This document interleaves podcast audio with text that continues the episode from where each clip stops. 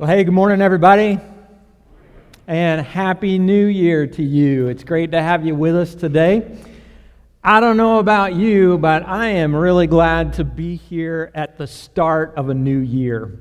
I've heard several people say that 2021 felt a lot like 2020 Part 2. I'd have to agree with that.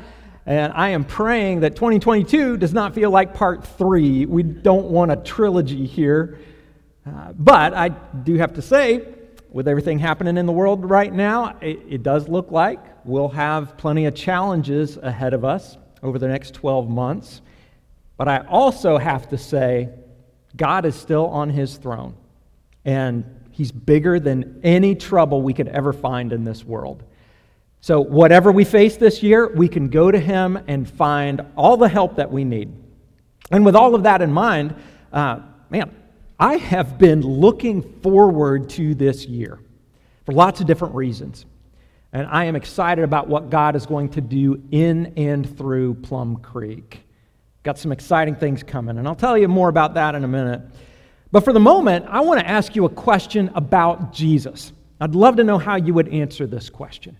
And here it is When you go back and you see everything that Jesus said, everything that he taught, what would you identify as the main theme of his preaching and teaching?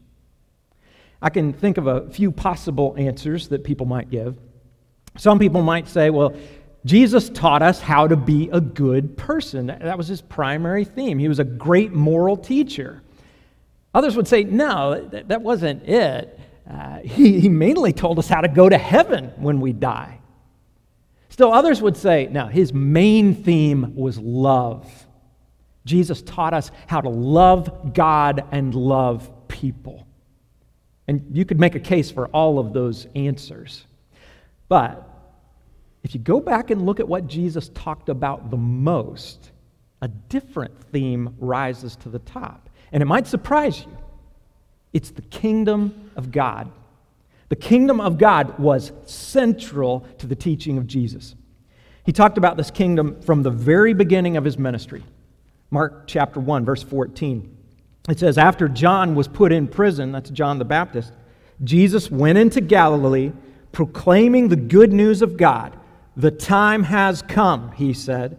The kingdom of God has come near. Repent and believe the good news. And then from there, this phrase, kingdom of God, it appears 53 times in the gospel books Matthew, Mark, Luke, and John. And almost every time it's Jesus speaking these words. And then there's a, a very similar, related phrase, kingdom of heaven. And those words appear 32 times in Matthew alone. Throughout the ministry of Jesus, it seems like he was always talking about the kingdom of God. In fact, he, he connected this theme to his purpose and his mission. In Luke chapter 4, Jesus said, I must proclaim the good news of the kingdom of God to the other towns also, because that is why I was sent. So if we're going to understand Jesus, we need to understand this theme, right? However, there's a problem here. For many people, including followers of Jesus, the kingdom of God is kind of nebulous. What, what exactly does that mean?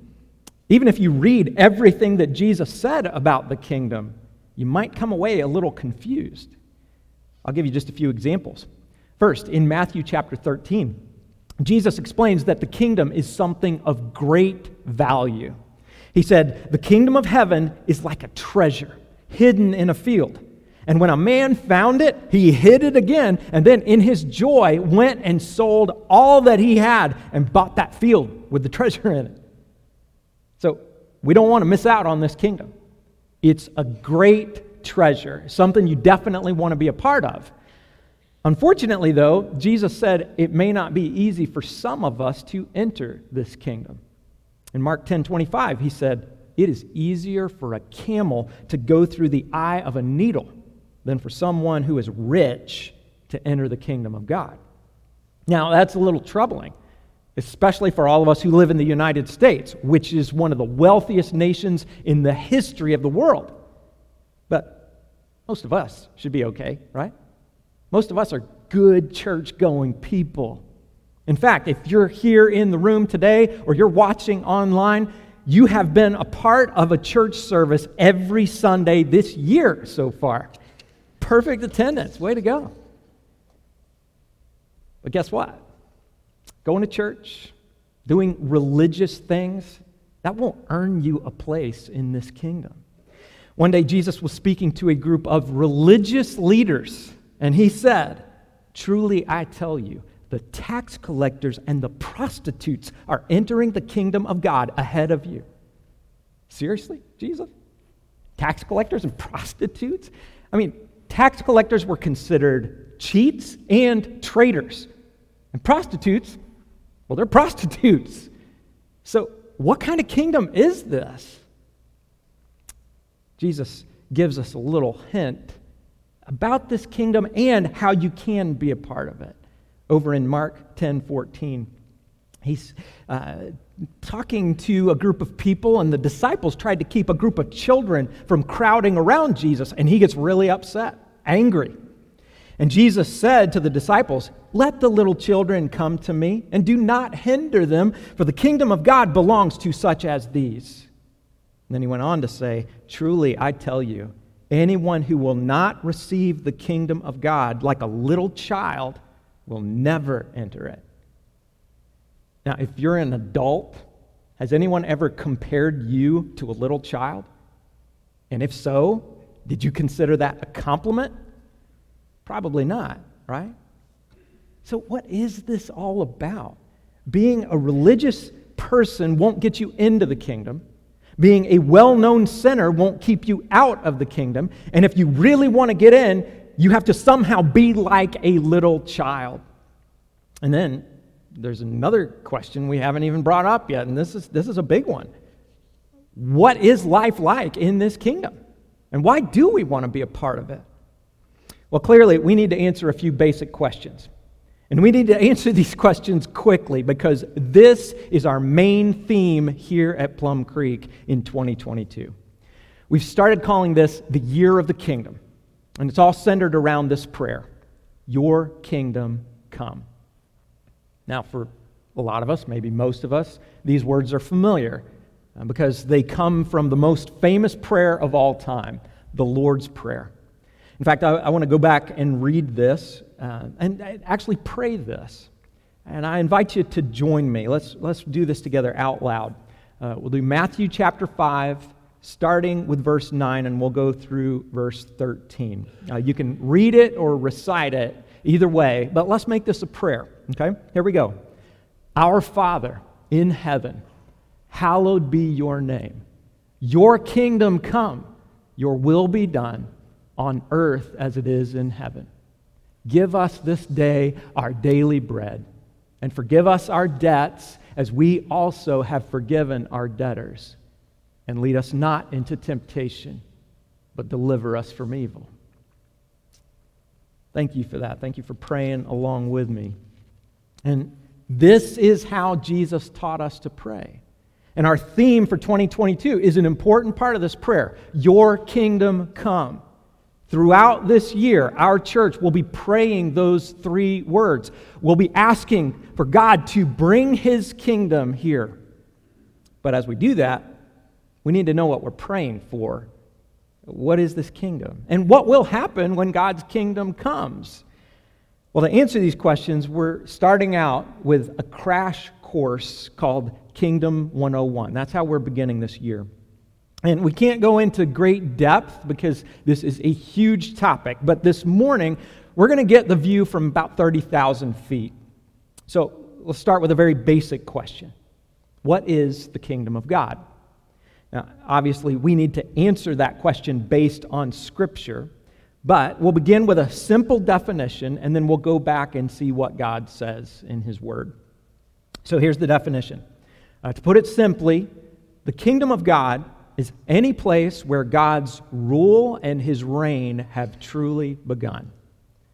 Now, you're going to hear that definition a lot over the next couple months, so I want to read it again. The kingdom of God is any place where God's rule and his reign have truly begun. Now, as you look at that definition, it, it automatically brings up a follow up question. If God is the almighty creator of the universe, which makes him the ultimate king, how could any place be outside of his rule and his reign? Seems like God is already the king over everything, right? Well, in, one sense, that is absolutely true. Psalm 103, verse 19 says, The Lord has established his throne in heaven, and his kingdom rules over all. So, yes, God is the king over everything. But as we look at the world today, and as we look at the history of the world, it's very clear that many people do not acknowledge God as the king. We talked about this during our Christmas series. Way back in the book of Genesis, there was a time when God's kingdom existed in this world in its perfect form. And when was that time? It was back in the Garden of Eden. In the garden, God ruled over everything, and everything was good. But then there was that terrible day when Adam and Eve both chose to reject the kingship of God. They chose to disobey God's command. That's when sin entered the world, and that's also when death entered the world. And from that point on, all of humanity has suffered. We've all experienced the pain that comes from living in this fallen world. We, we've all been hurt by the sins of others, and we've also hurt others by our own sin. Worst of all, though, our sin severed our relationship with God. We've all rejected him as king at some point. Uh, we all renounced our citizenship in his kingdom, and he respected our decision. However, God was not content to leave things that way because of his love for us. So he put a plan into motion. God's plan is to build a new kingdom in this world in the midst of the old broken kingdom. And in, in the new kingdom, all the citizens are willing subjects. They serve the Lord from their hearts. And this is where Jesus comes in. Jesus came to this world to step into his role as king in the kingdom, and he invited all of us to be a part of it. Now, we deserve to be shut out of this kingdom, but Jesus paid the price for us to get back in. He went to the cross. He sacrificed his own life on the cross to pay the penalty for our sin. And then on the third day after he was crucified, he rose from the dead, and his resurrection inaugurated this new kingdom. So, where can we find this kingdom today?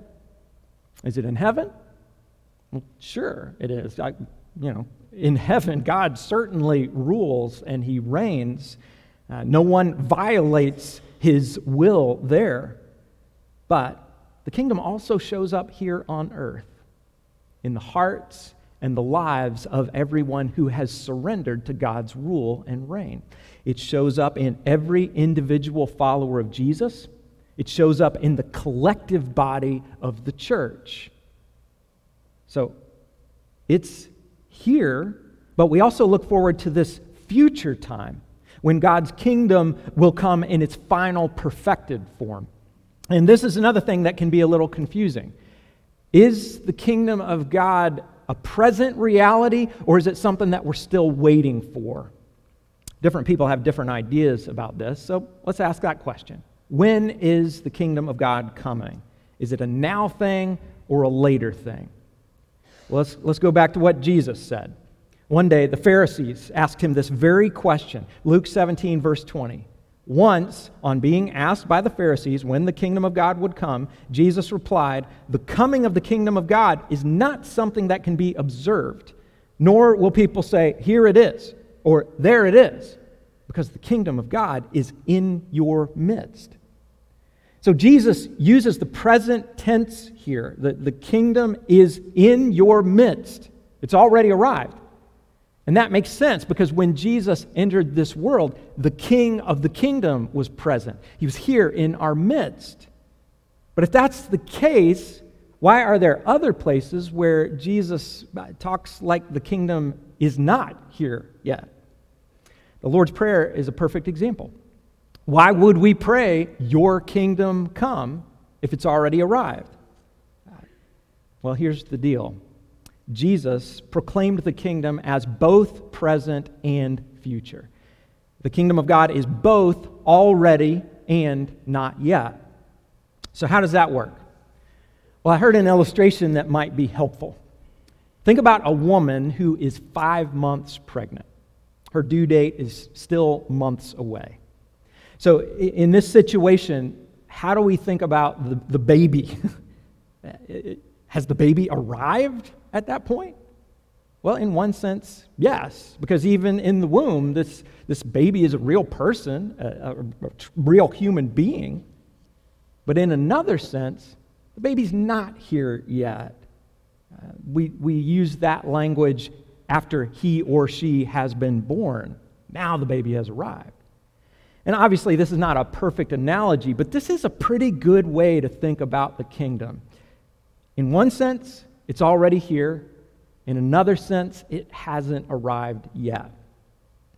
So, for all of us who have surrendered to the king of this kingdom, we're, we're in this time of waiting. But God has not called us to sit around and kill time while we wait. He wants to partner with us to bring about his kingdom. And one of the first things he calls us to do is pray. That's what Jesus taught us, right? He told us to pray this prayer Your kingdom come. So let's think about this. Why should we pray for this kingdom to come? After all, God already knows when this world will end, and it seems unlikely that He would change the date based on our prayers, but we might be forgetting something. In the Lord's Prayer, what comes after those words, Your kingdom come? You remember? He said, Your kingdom come, your will be done on earth as it is in heaven. See, the, the heaven part is already covered. In heaven, everyone accepts God's authority. But like we said, that's not the case here on earth. So, Jesus tells us to pray this prayer.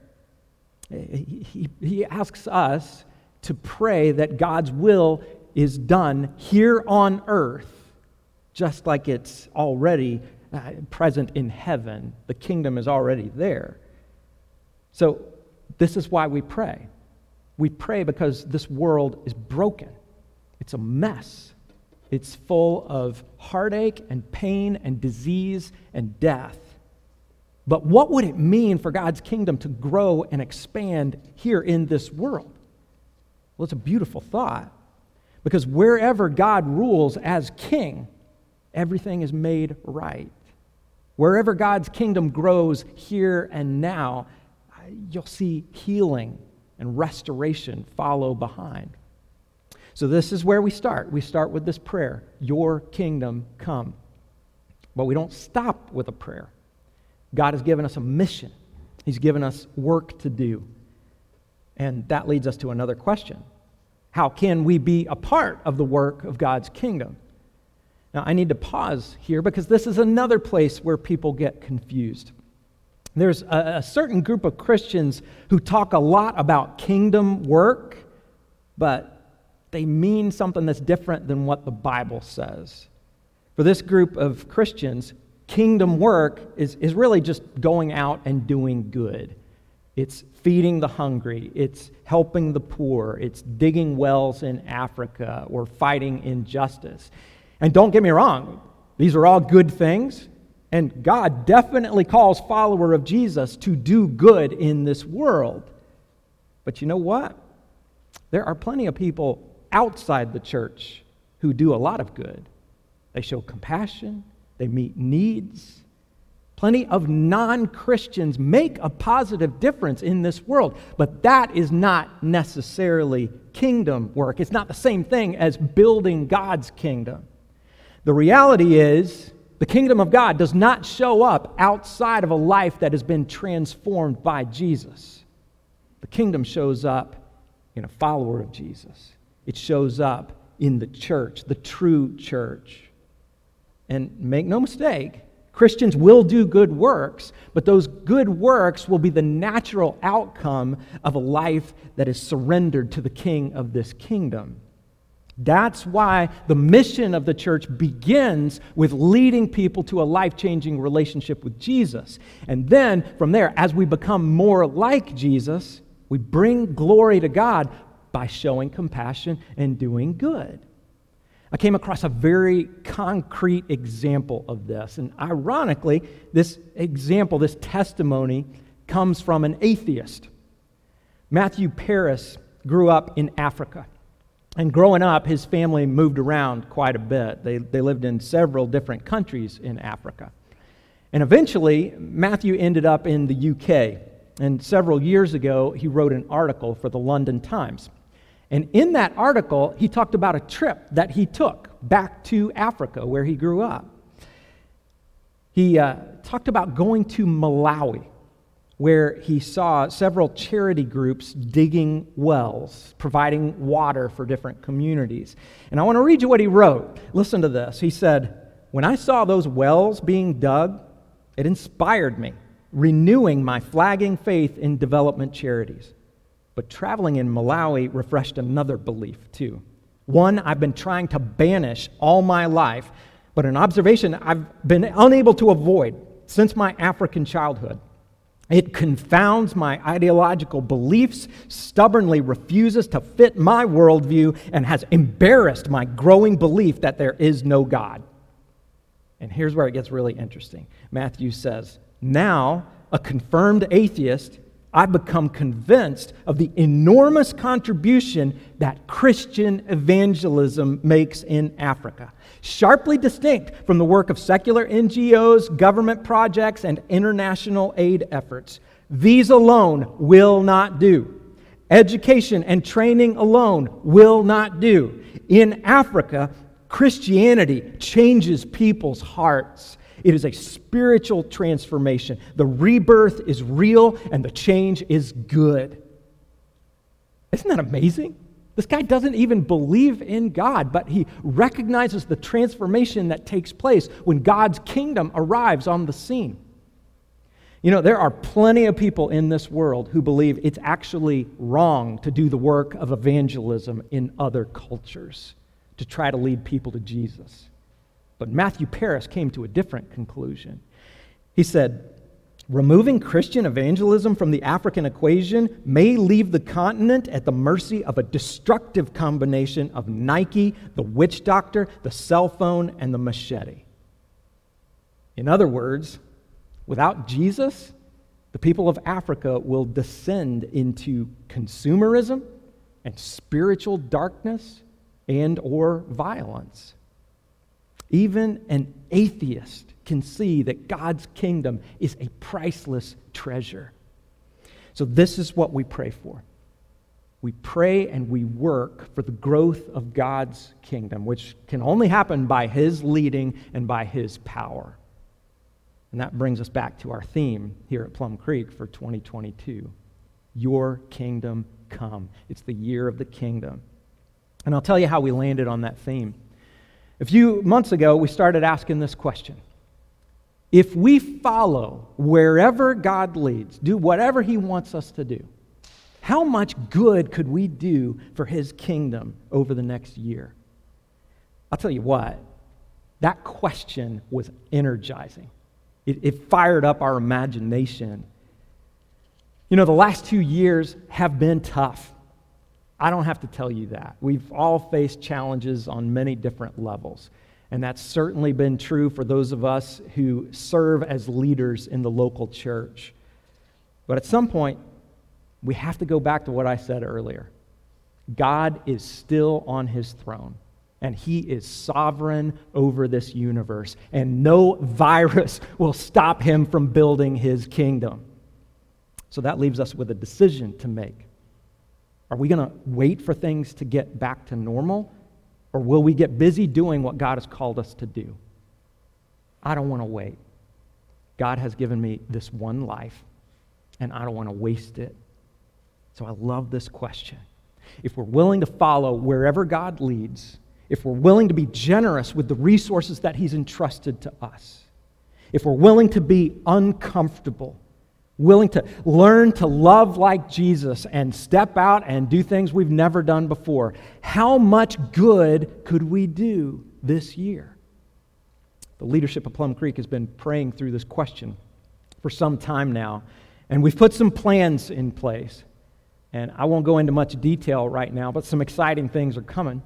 In just a few weeks, we're going to do a special fast as a church. It's called a beans and rice fast. And this will be a part of a special offering that will help us make a big impact in God's kingdom. Another thing to look forward to is our week of serving. We're going to spend seven days as a church going out into this community, showing compassion, meeting needs, sharing the love of God all over northern Kentucky.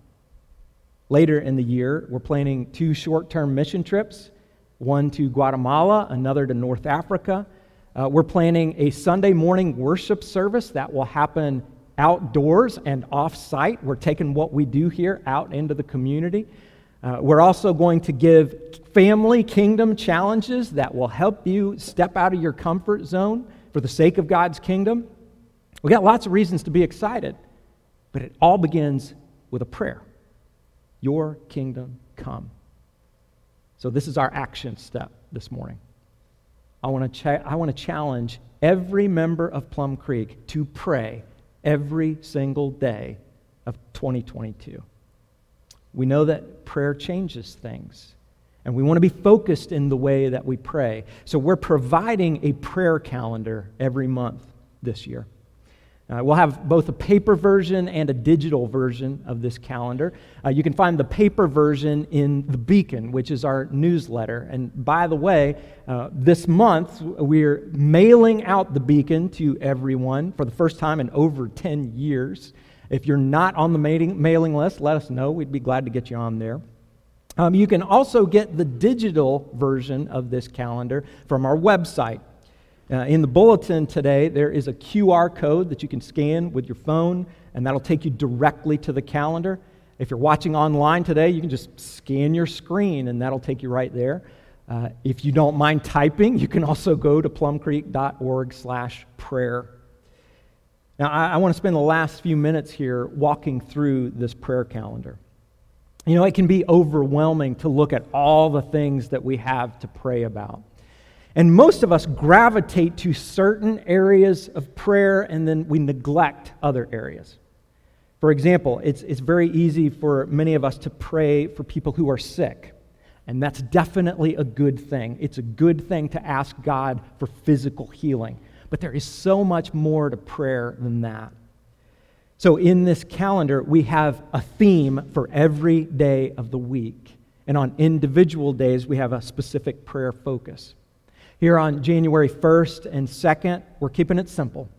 We're praying for God's kingdom to come here in our community and beyond in 2022.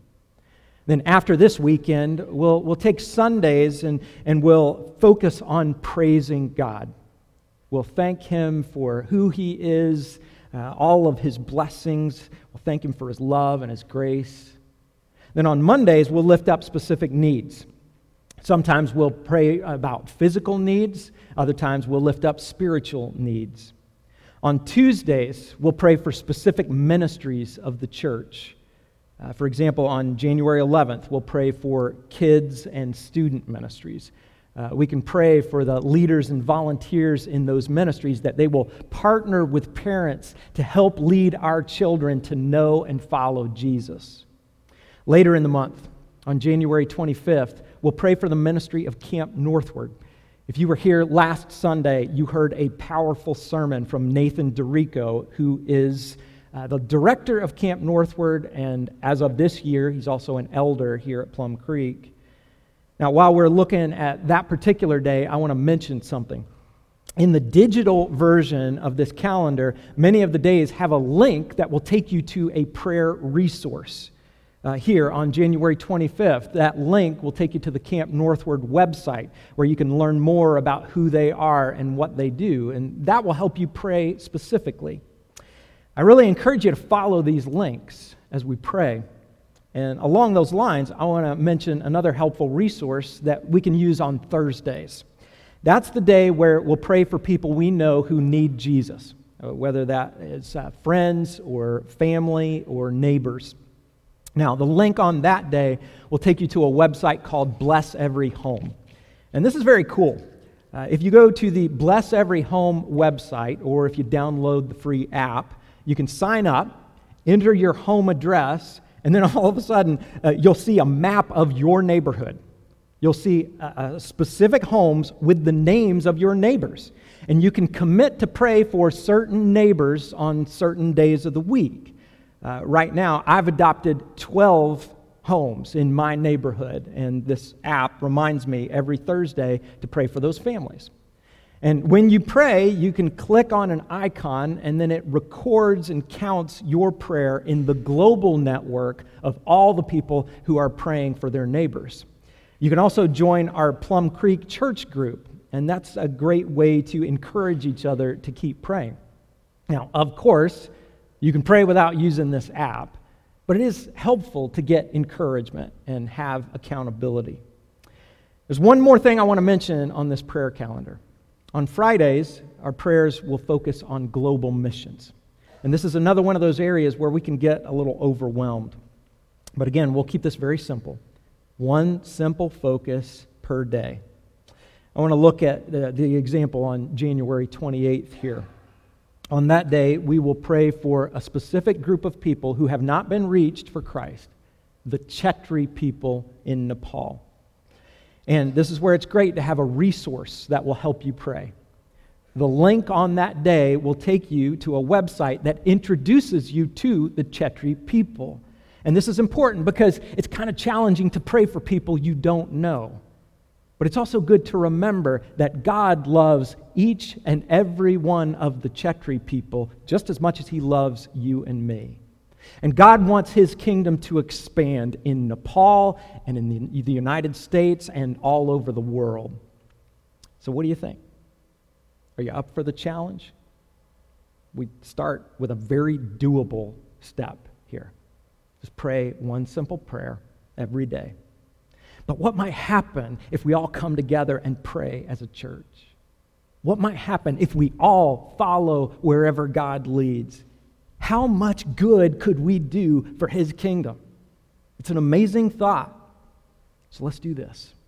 Let's partner with God for the work of His kingdom and to bring Him glory. Let's pray. Father, I thank you and praise you for who you are.